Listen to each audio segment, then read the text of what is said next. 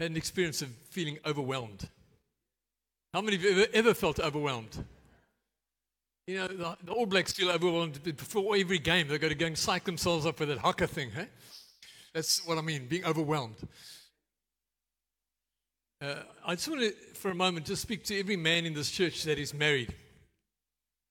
So, just want you be, to be reminded that every one of you, as best as I know, married up. Did you know that?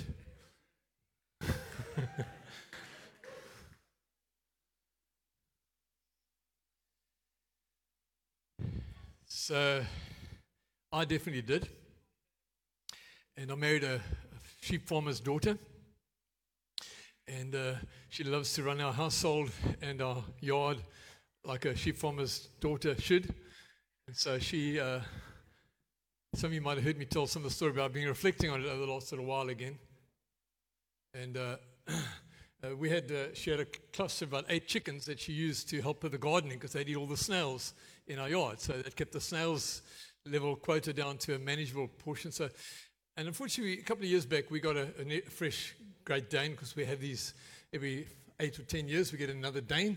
So we got one, and this one um, came amongst us uh, with some big challenges because this one came at a time when Colleen was actually away. She had to go and help with the birth of two of our grandchildren in the Cape, and I was left in charge of the yard, which included this six month old Great Dane. And I didn't know at that point that it had a thing for chickens. But I knew that everything about our life together and this management of this household would depend on, on, uh, on me being successful in that moment. And uh, so I did my best to make sure it was fed and everything was secured. One day I came driving into my yard and I see the Dane standing in the driveway to welcome me with a chicken in its mouth. And at that very point, the phone rang and Colleen was calling me to tell me about the birth of two of the grandchildren. They were born like very close together in the Cape. And I'm, I'm looking at the Dane with a chicken in his mouth, and she's telling me this amazing news, and I don't know how to respond. I, I just want to describe for a moment what it means to be overwhelmed.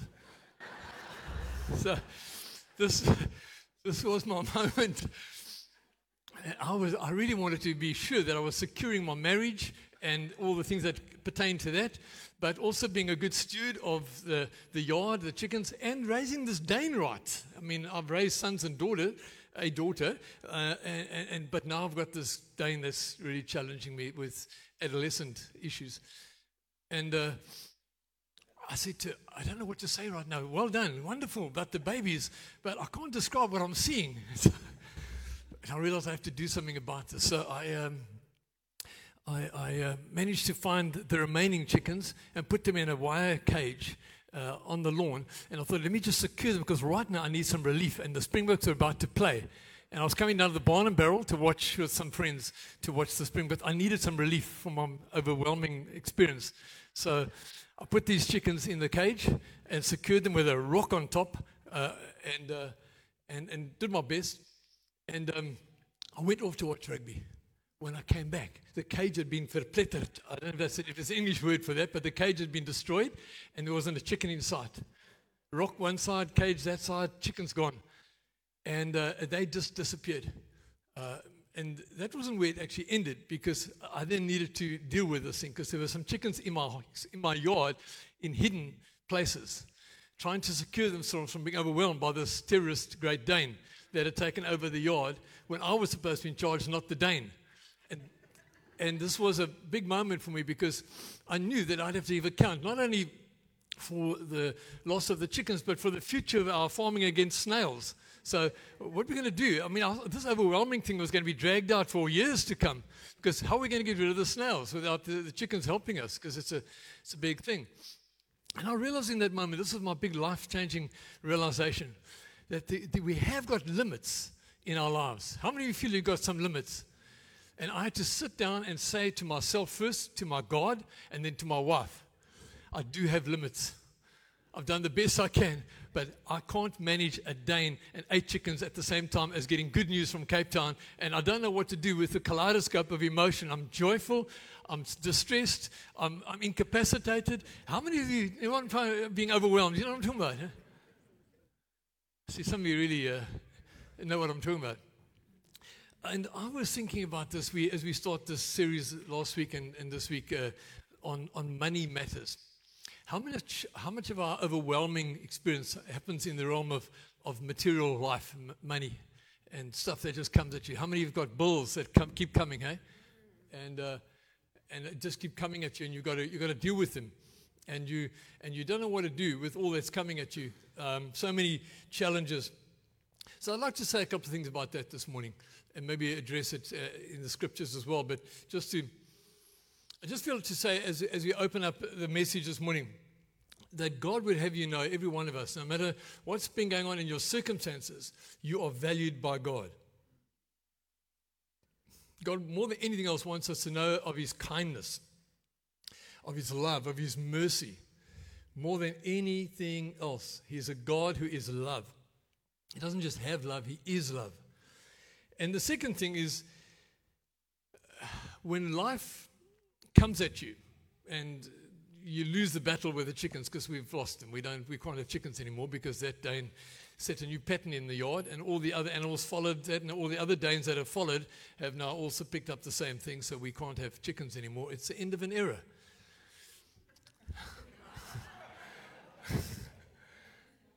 eh? So when life comes at you and gives you hard knocks, it, it does, doesn't do anything to, to your value. When tough things happen to you, it doesn't diminish your value. If I had a, if I had a hundred rand note and I held it up for you, it would be the same value whether it had been spat on, sat on, whatever it was. It's still a hundred rand note, eh?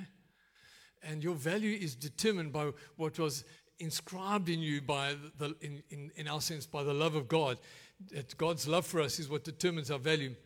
But when the thing I'd like to say is when tests do come, um, they actually affirm our value because there's something in you that's worth testing to see if it's valid and authentic. So, those of you who are going through an overwhelming experience, take that as an accolade that there's something in you that really needs to be celebrated. And the devil's found out and he wants to rob you of that and take it away. And uh, the last thing I want to say, just by way of introduction, is that always forgiveness is available.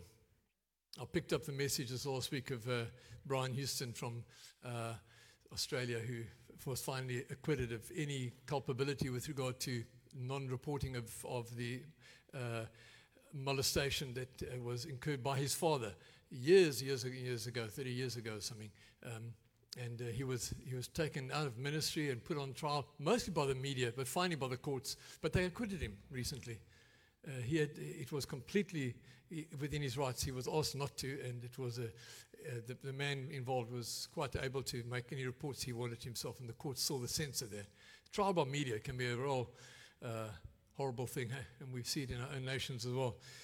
So go with me to Matthew chapter 6. Let's, let's turn to the scripture here and see what, what God would say to us at a time like this, and especially um, when there's lots of things that would knock on the door to overwhelm us. Matthew chapter 6, verse 19. Do not store up for yourselves treasures on earth where moth and rust destroy and where thieves break in and steal. But store up for yourselves treasures in heaven where moth and rust do not destroy and where thieves do not break in and steal. For where your treasure is, there your heart will be also. Isn't that interesting, hey? Your treasure goes first, then your heart follows it. The eye is the lamp of the body. If your eyes are good, your whole body will be full of light. But if your eyes are bad, your whole body will be full of darkness. If then the light within you is darkness, how great is that darkness? No one no one can serve two masters. Either he will hate the one and love the other, or he will be devoted to the one and despise the other. You cannot serve both God and money. Therefore, so you've got to make the choice it's God or money. Therefore, wherever there's a therefore, ask what it's there for. I tell you, do not worry about your life, what you'll eat or drink, or about your body, what you will wear. Is not life more important than food, and the body more important than clothes? Look at the birds of the air. They do not sow or reap or store away in barns, yet your heavenly Father feeds them. Are you not much more valuable than they? Who of you, by worrying, can add a single hour to his life? And why do you worry about clothes? See how the lilies of the field grow. They do not labor or, or spin, yet I tell you that not even Solomon, in all his splendor, was dressed like one of these. If that is how God clothes the grass of the field, which is here today and tomorrow is thrown into the fire, will he not much more clothe you, O you of little faith? So do not worry, saying, What shall we eat, or what shall we drink, or what shall we wear? For the pagans run after all these things, and your heavenly Father knows that you need them. But seek first his kingdom and his righteousness, and all these things will be added, will be given to you as well. Therefore, do not worry about tomorrow, for tomorrow will worry about itself. Each day has enough trouble of its own. Money, money, money, and this is largely about material worry, things that are stirred up. I've heard it said, why, uh, why pray when you can worry? We've developed such a habit of leaning towards our anxieties eh, that uh, prayer becomes a quite an intentional choice for us. And we're reminded in the uh, scriptures in the, Pentateuch, the old, first part of the Old Testament, how it says, um, The Lord our God is close to us whenever we pray. His presence comes. And so we want to explore some of, of what this means for us today. And, um, so the, the title for the series over these four weeks is uh, Money Matters. And uh, my, I just want to make the very first point and say that it really does matter. Money does matter. Money really does matter. Uh, your material needs matter, and they matter to God. He, he, he, knows what you need, like He knows the flowers of the field, the lilies. He knows the, um, the birds of the air. He knows what they need. Uh, and, and it's not like He's careless about that. He's put things in place to uh, orchestrate a, a, provision for all things. And, and so money does matter. Um, the, the, what we're really saying is that God isn't, is not a spiritual God. He doesn't care about material life, He cares about our holistic life the whole life. He cares about us holistically. So it's important to keep that in mind. Um, I mean, the incarnation, Christmas itself, the Word becoming flesh and dwelling amongst us is an indication that God wants us to have a spirituality that is very materially anchored. And 3 John 2, that, uh, that wonderful verse that, that John wrote as he reflected on his uh, experience of what it meant to follow Jesus as his best friend. And he prays for others that are walking with him in it. He says, I pray that you may prosper and be in good health, even as your soul prospers. There's a holistic element to a healthy spirituality, uh, your physical well being, your material well being, your, your relational connectivity with God and others, all of that together, uh, all the things that make our lives less overwhelming. Hey? That's God's concern. So money really does matter. There's no dualism in God between the spiritual and the material. So likewise, when we see counsel, we don't just want to run on Gnostic revelation guidance. We also want to run on testing of counsel and advice from others. So that, just to say that as a, as a kickoff. And then the thinking, second thing I'd say uh, to put things in perspective, and we'll pick up more on this later, uh, money um, does do things to us. And one of the things that it does it tends to invite us towards an idolatry. When we start giving it more attention than it deserves. And it starts to become the focus of our lives, the be all and end all of our guidance and parameters of what we're going to do and how and when and, and why. Uh, and so it, it, gives birth to greed. And Ephesians 5, um, Paul writes about this and, and, he, and he lists, in fact, turn with me if you've got your Bible open. Ephesians 5, I'd like to show you that uh, this is a, a list of things that Paul is concerned about for the church in Ephesus, which, which it was his aim to make a healthy church. Ephesians 5, um, verse 3.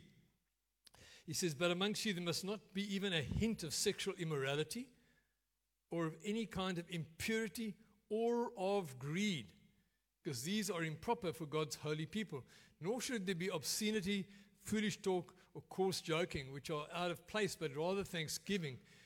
For of this you can be sure no immoral, impure, or greedy person, such a man is an idolater, and he emphasizes this again and again, has an inheritance in the kingdom of God, of Christ, and of God.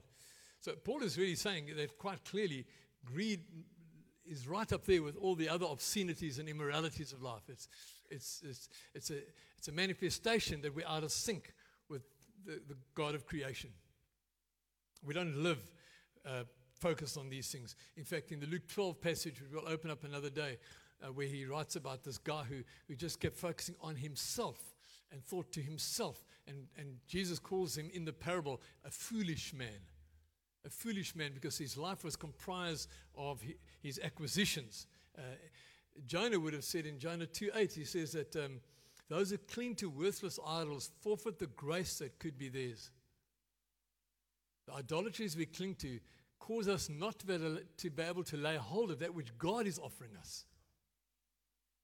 So we have some choices to make when we think of money and uh, how it matters in our lives.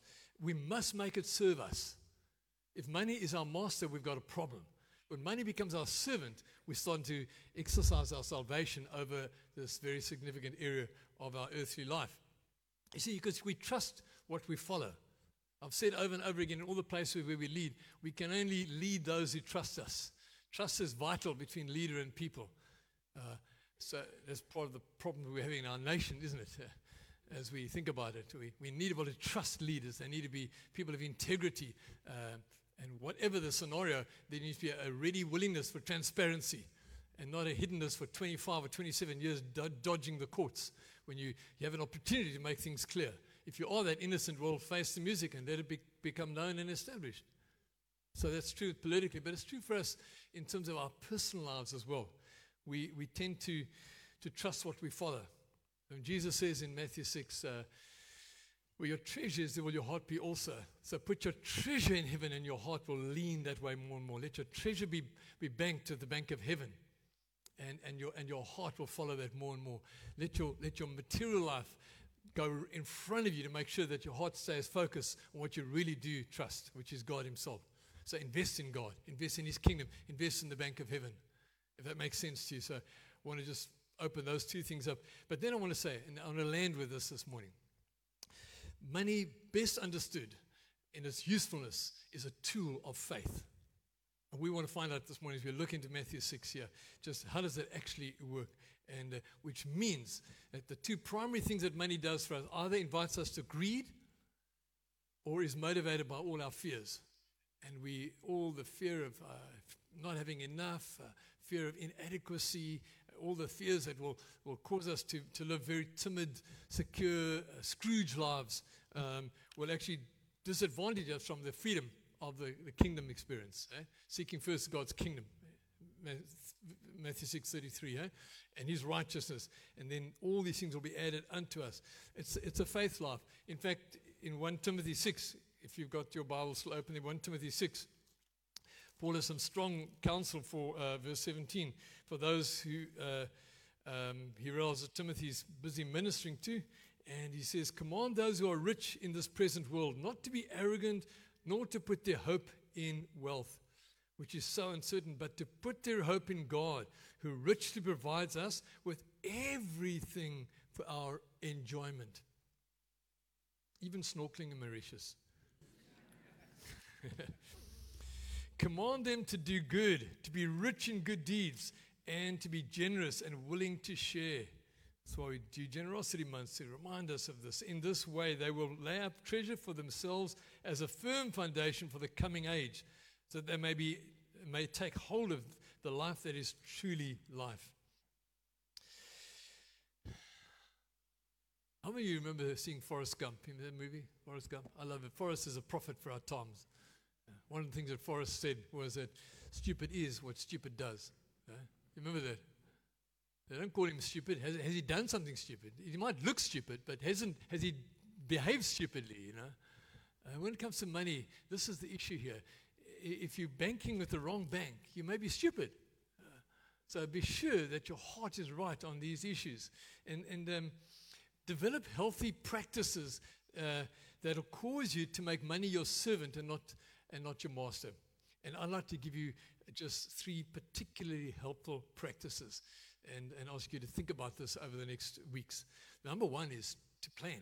If you take charge, you know, one of the people I, I love watching how she works is, is Shelley. Shelley is so meticulous with um, the details of the roles that she plays in, in, in the staff of the church. And she, uh, I'm on some of the groups that she liaises with, and, uh, and, and she gives details where she plans. If Shelley is your leader, you will never be unsure about what you're supposed to do she will detail it for you and you will know. And it's amazing because she, she, is so productive because she plans so well. Hey? Darren's another one that does this. Darren in the hospitality ministry. I mean, you plan and you make sure, and he, he's meticulous and, and uh, making sure that there's adequate uh, welcoming and hospitality factors in place. And bless you, brother. It's awesome. Uh, if you, if you fail to plan, you know, we, we, as we say, you, you plan to fail. So it's important to, to get serious about your planning. And financial planning is called a budget. And it can save your marriage. Did you know that? Because as, as you heard us speak of this before, if you make a budget, and in the budget, uh, you've, you've uh, agreed how much should go for this, and how much for that, and how much for that, and you've got it all laid out there, then your wife comes in, she wants to buy that new outfit, that new let's say green dress. Yeah, green dress. and, uh, and, and, and you say to her, sweetie, I would love you to have that green dress, but let's ask Mr. Budget. What does Mr. Budget say? And of course, Mr. Budget says if you want the green dress, it'll take you three months of saving to reach enough to pay for, for the green dress. So Mr. Budget says, not now. So I said, sweetie, I really want you to have that green dress. It's not my fault that you can't get it. And Mr. Budget, he's the problem. So it's wonderful when you can have a recourse and accountable plan that you put in place. It uh, helps you to stay on track, and you're not going to just be impulsive in your spending and then uh, forever licking your financial wounds because you bought the darn green dress. If you know what I'm saying, we have to get diligent about this planning issue. Um, Psalm 33:11 says, "The plans of the Lord stand firm forever; uh, the purposes of His heart for all generations." So when you make a plan and you set a budget in place for all the areas of your life, um, what you're really doing is you're leading your money. You're taking captaincy and you're making money your servant. And money serves much better as our servant than as our master. If it drives us, it'll rob us, it'll confuse us, it'll bring us in chaos, it'll probably isolate us when it comes to authentic friendships as well, because it messes with us, with us in so many different ways. Uh, I, I, think often of, of a, a lesson I learned many years ago by uh, Gordon, uh, um, uh, Gordon from Washington, Washington D.C. Gordon Crosby, I think so, who uh, talked about in his early days as a Baptist pastor, the deacons came to him and said, There's this one lady in the church, she's elderly, she's poor, and we really think to help her, we must ask her not to tithe anymore. And he said, I was very naive and very young, and, and I just did what the deacons told me to do. And I went and said to her, You don't need to bring your tithe anymore. And she burst into tears in, in his face. He said, I've never forgotten it. I realized how stupid I was. She said to me in that moment, she said, You are about to take away from me the one thing that adds dignity and expresses my faith in life. Don't stop me doing this. Eh? What a, she, for her, just bringing those few mites or whatever it might be was a statement that she's a believer. And the deacons are going to stop her doing that out of some kind of, it wasn't that the church is providing for, but God Himself. And she was saying thank you in her tithe. It's amazing. Uh, so be careful to be sure that your budget includes the things that are uh, in place by priority. That's very important. Um, it's quite easy to make a budget, it's not complicated. You can't base it on, how much you're getting, you base it on, on all the needs of your life. And you might need, there may be seasons in life where you actually got to plan for shortfalls. And you say, well, that's the faith portion we've got to pray for every month. Trust one way or another. There'll be a, a bequeathment or a, a, an extra wage coming in or a commission or a birthday gift or whatever, uh, and it'll make up the month. Of, I can't tell you how many times. Uh, Gail can testify about some of this too. We've, we've taught money management in this church for years and years because one of our intentions is to help people live on a cash basis, to get out of debt. And sometimes you've got to help them set a budget in place. And in the budget is a segment for which they can't afford, but they know it's needed and say, well, let's believe God for that month after month. And, you know, just because they've made a plan, God says, I like that. Let me bring my extra portion. And month after month, it's amazing how miracles happen and the portion that was deficit is made up. So it's really quite an exciting adventure when you think of this like that. That's the first healthy practice you could get into is just developing a, a positive budget that takes charge. And you can do that right up front, even though it seems like you're your outflow is going to definitely exceed your inflow. Um, the second thing is make sure that whatever you're doing with regard to money and money management, make sure the undergirding attitude and climate of your life is gratitude, not desperation. God is faithful. We just read Matthew 6, the, the lilies of the field, the birds of the air. I mean, I was standing at our in our dining window, just looking out. As I said, I married a farmer's daughter, so she's got these bird feeders, and I was just standing there having an archie, looking at these birds, and there's every kind of bird that's coming in. I love it, just standing and watching God's creation coming in, eating, uh, eating away at my budget.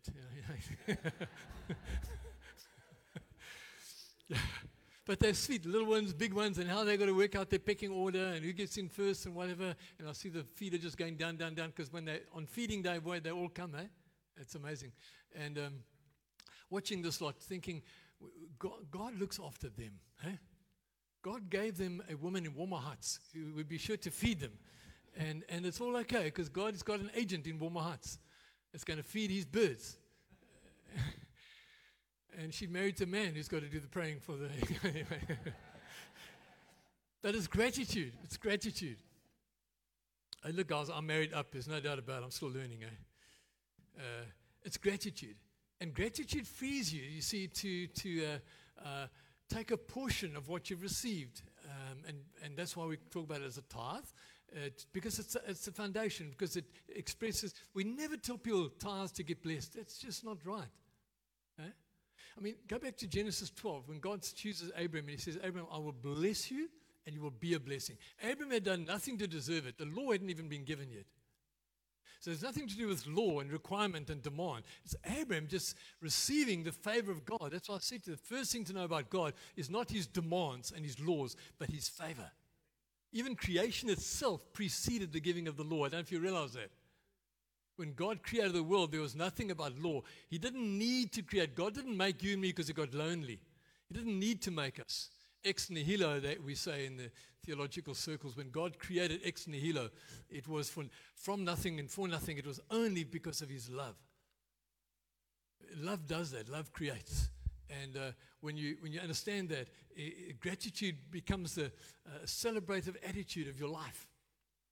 So that's why Paul can pick this up and say, God loves a cheerful giver. And the Greek for that is hilasmos, from which we get our English word hilarious. So next time you, you push go with your tithe on your EFT or whatever you do, or you pop it in the box or whatever, pack out laughing, would you? Just pack out laughing. Just have a good laugh. Because God loves an hilarious giver. And uh, this is uh, so important for us to understand because all of those things together make up an attitude of gratitude. Hey? That is so important. We don't do these things because we want to buy God's blessing. We, God's not open for bribes. Eh? It's not, it's, a friend of mine used to say, I've got to tithe because that's, that's the danger pay. I've got, to, I've got to pay for protection. It's uh, paying the gangs off, that the heavenly gangs won't come after me. That's baloney. That's a deception of the evil one. If the devil can't stop your tithing, what he's going to do is going to is make you tithe for the wrong reasons. Don't have to tithe. It's you get to. It's a, it's a volunteer, uh, heartfelt expression. So Jesus uh, endorsed that in Matthew 23. You know, he says, you, you need to be doing this without neglecting the former, but be sure that you're doing it out of the, the motivation of gratitude. So I want to just put that right up there as the second most important practical uh, dynamic as we move into a healthy approach to money really matters is, is gratitude. The, the third one is stewardship.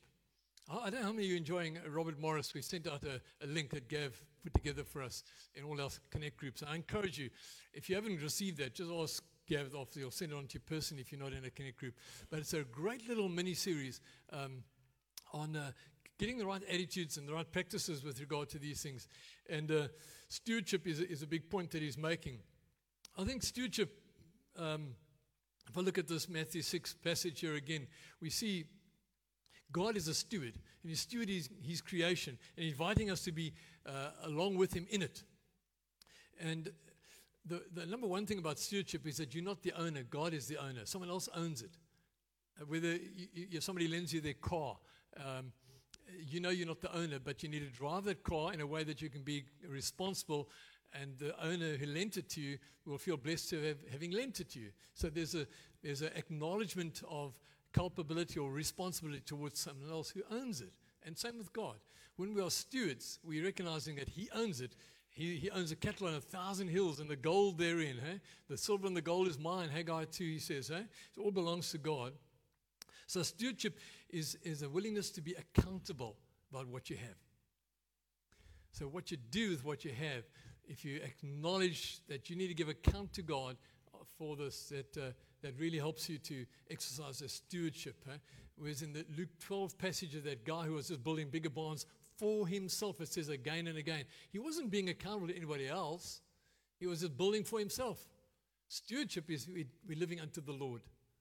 So everything about us is unto the Lord. What does the Lord have us do in this season or that season, and in this case and that case of our lives? The other thing about stewardship is not only there's an accountability, but there's a there's a, a commitment to fruitfulness. Because when you, you're given a stewardship, like the Matthew 25 case, where they're given five, two, and one talent, and there was an expectation they would use what they've got for the multiplication, for greater harvest and for greater fruitfulness, it should flow. When, when you get given a bag of seed, the intention is that you, next year you bring in 10 bags from the harvest you, you got. You, you wouldn't just come and say, Well, I ate most of the bag. You actually need to sow the seed so that there's a greater harvest. So there's a fruitfulness that can be expected. Like when God blessed Abram, go back to that. I'll bless you and you will be a blessing. And all nations will be blessed through you. There's an expectation of great blessing, fruitfulness that will flow from stewardship. So by being a good steward, you position yourself to be able to help others. Um, and so when an offering opportunity comes along or somebody announces a need, you know, you, you can do that. I remember years ago we had one of our first early young couples getting married in the church. And they were very poor. I've spoken of this previously. Um, we just felt like if we could do this together, we could really help them. And together we managed to buy them a little car and present them a car with the papers and the keys at their wedding reception. They were about to go off on honeymoon on a bus, and they drove away in their own little car. And we weren't a very big church, and we were just a tiny bunch of people, but we pulled together. And together our stewardship overflowed in a fruitfulness to the blessing of a young couple. Huh? So I think there's a, a, great benefit in good stewardship that others can be blessed because there'll always be sufficient for others to come and feed off that table. Um, so we want to sow generously. The other thing about good stewardship is that it does avoid debt. It helps us to watch out for the rapids, the rocks, the waterfalls of, of, of uh, the confusions that, that come from debt. So it helps us, therefore, to, to budget in a way that we intentionally are directing our money. We're not backseat drivers uh, just being taken somewhere. We're going to we're going to drive this thing in the in the right sort of way, and uh, I think to do that well, one of the ways that we've taught over the years is to have a closed circle budget. Just to touch that for a moment, a circle is made up of your needs, obligations, and desires. It comprises materially your life financially. Needs, obligations, and desires. Put them together in the mix. What does that look like, including all aspects of your values um, expressed financially, put them together, and let's say it comes to 10 grand a month, whatever the amount is, um, that's your circle. And God knows that you're a faithful uh, steward on, on His behalf of the things that are sent to you. And when your 10 grand is full, you don't just make the circle bigger, because this month you got 12 or 15. You, you say, Well, Lord, thank you for the extra. What do you want me to do with it? Who did you want it to go to? What purpose was it for? And you're able to to become a sower outwardly of the excess. And so God uh, blesses you with trustworthiness to bless others and to advance his purposes. And that becomes a, a wonderful, wonderful adventure. So, and there's a lot of scriptures that speak to these things. I'll just run through a few. Proverbs 15, 22. Plans fail for lack of counsel. So make good counsel and develop your, your budget on that basis. Proverbs 16, verse 3. Commit to the Lord whatever you do, and your, and your plans will succeed. Let there be a consecration to the Lord. Proverbs 19 21. Many are the plans in a man's heart, but there, it is the Lord's purpose that prevails. So there's a submission to God. And then Proverbs 20, verse 18 make plans by seeking advice. If you, uh, if you go to war, if you wage war, obtain guidance. Get your intel right. Eh? Um, I'd like to, to, to, to wrap it in Philippians 2, just the attitude of Jesus, because Paul says, have the same mind in you that was in Christ. And this is his mind as far as the stewardship of, of Christmas, the stewardship of the Word becoming flesh.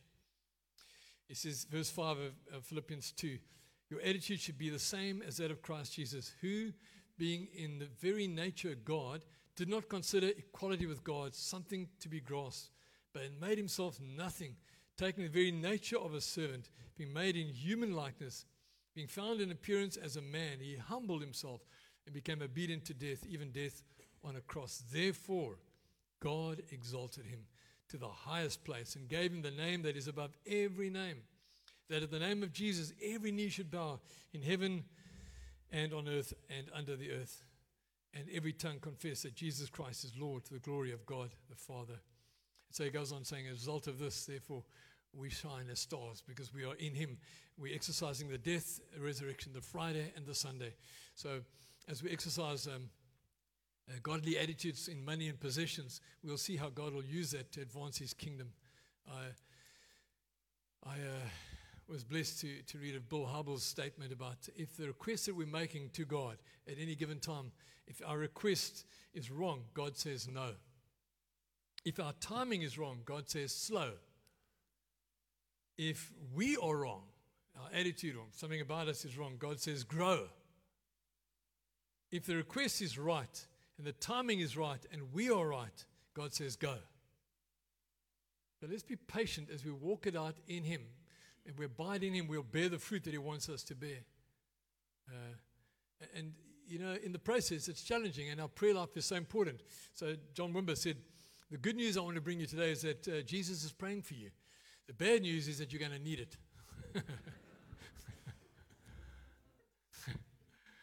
well, uh, maybe lastly, just to close, is there, there's a guy in the Second World War who, uh, when the, the time of the Blitz, uh, this father was holding his little boy, and, uh, and uh, the buildings were rocked, and uh, stuff, a bomb had fallen nearby, and stuff was going on, and there was this shell hole um, in the front yard, and seeking shelter from any further calamity, the father jumped into this shell hole, and it's dark, and he held up his, his hands to his son and told him, Jump.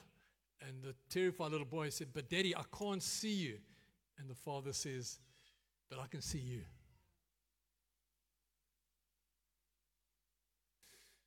I wonder if that's not what God is saying to many of us at this time.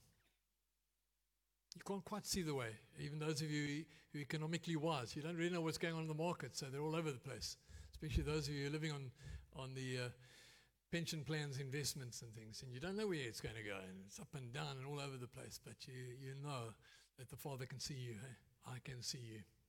And when He says jump, you trust Him and you jump, and uh, He will hold you and take you through. Why don't we stand together?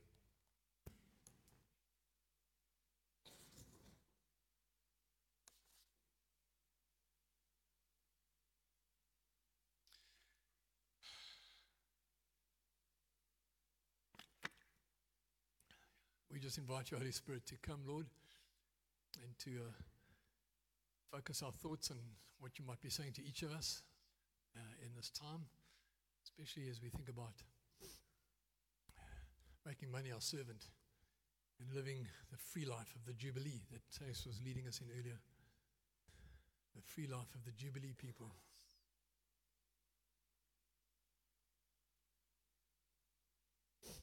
We welcome your presence, Holy Spirit.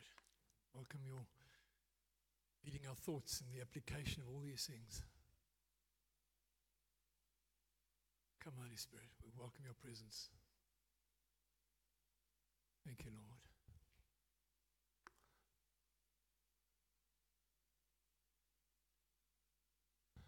I feel like the Lord would just be speaking to us this morning about um, having stayed long enough at the altar of fear.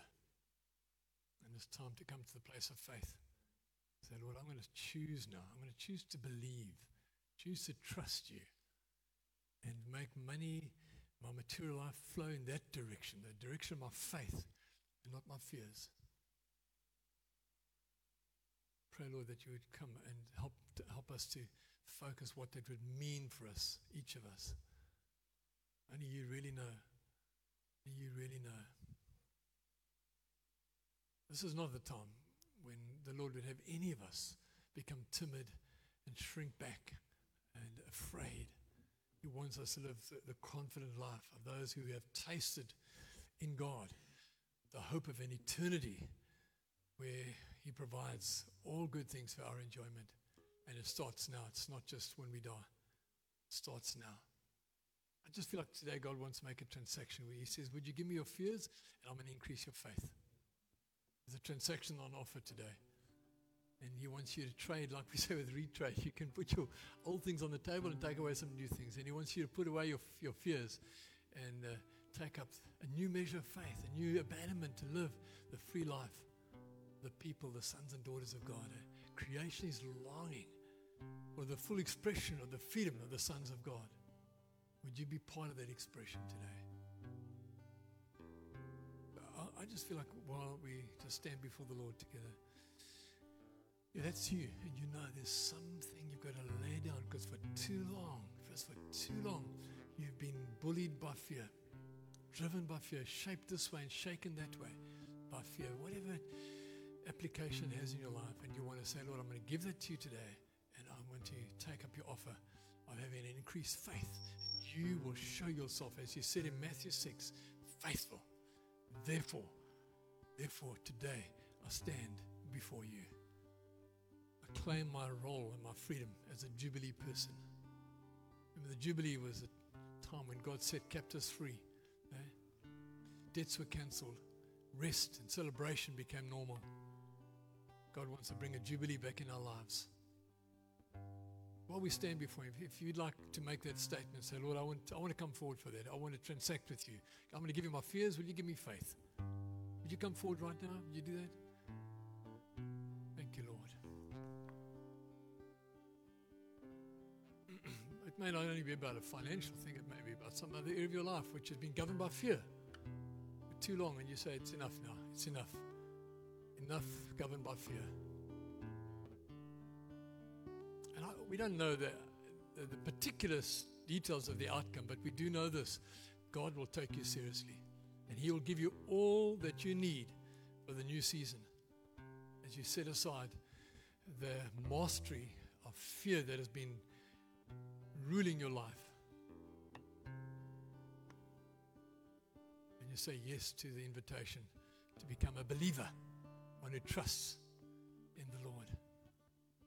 Maybe some of you can join me. Just come and stand with those that are standing here. Just come and join the ministry team. Would you come and do that? You're going to pray for someone. I just encourage you as we try to do in Fountain. Come and stand in front of them if you don't mind.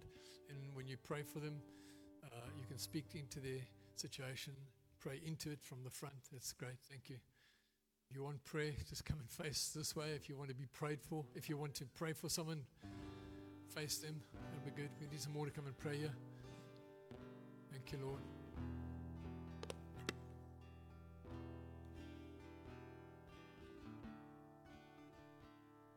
Like the Lord's going to He's going to speak into a few things this morning. So let's uh, see what He's going to do. Wonderful, Lord. Thank you, Lord. You're, you're kind. You're so good. Some more people need prayer here on the side, too. Thanks. You have more than one person praying for each one.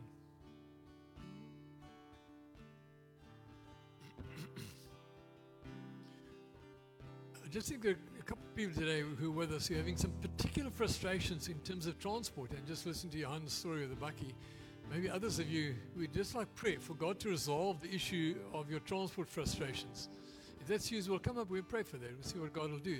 This week, He'll open your, a door for you and set you free from all the frustrations relating to your vehicle or transport challenges. Just come up for prayer. We'll pray for you as well. See what God's going to do.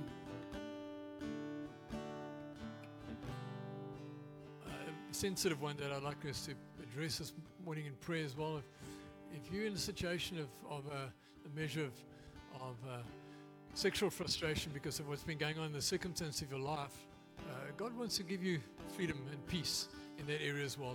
He wants to give you victory. It's not something that you've got to live a hidden, fearful life about as well. If that's you as well, just come and join the, the crew. Nobody will know what it's about in particular, but we'll have to pray for you and see how God will minister to you. So don't be shy. Just come forward. And you don't have to disclose anything you don't want to, but if you'd like to say, pray specifically for this, people will pray for you, specific to the issue. So, Lord, we bless what you're doing right now across this auditorium.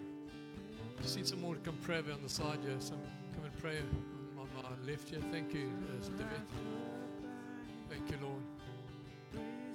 Doesn't have to be a big counseling session. Just ask what the issue is and just begin to pray. Thank you, Lord, for what you're doing.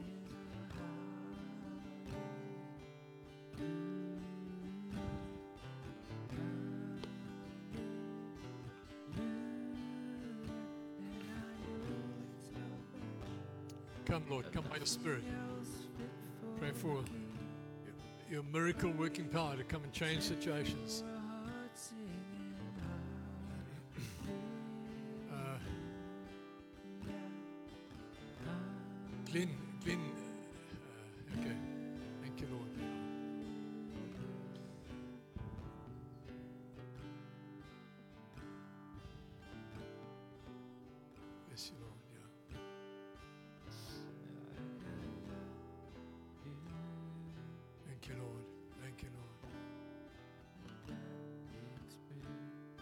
Doing something here, guys. Just pray for people that are coming up front, just where we are. This is a very important time. Part of our meeting is just to bless what God is doing.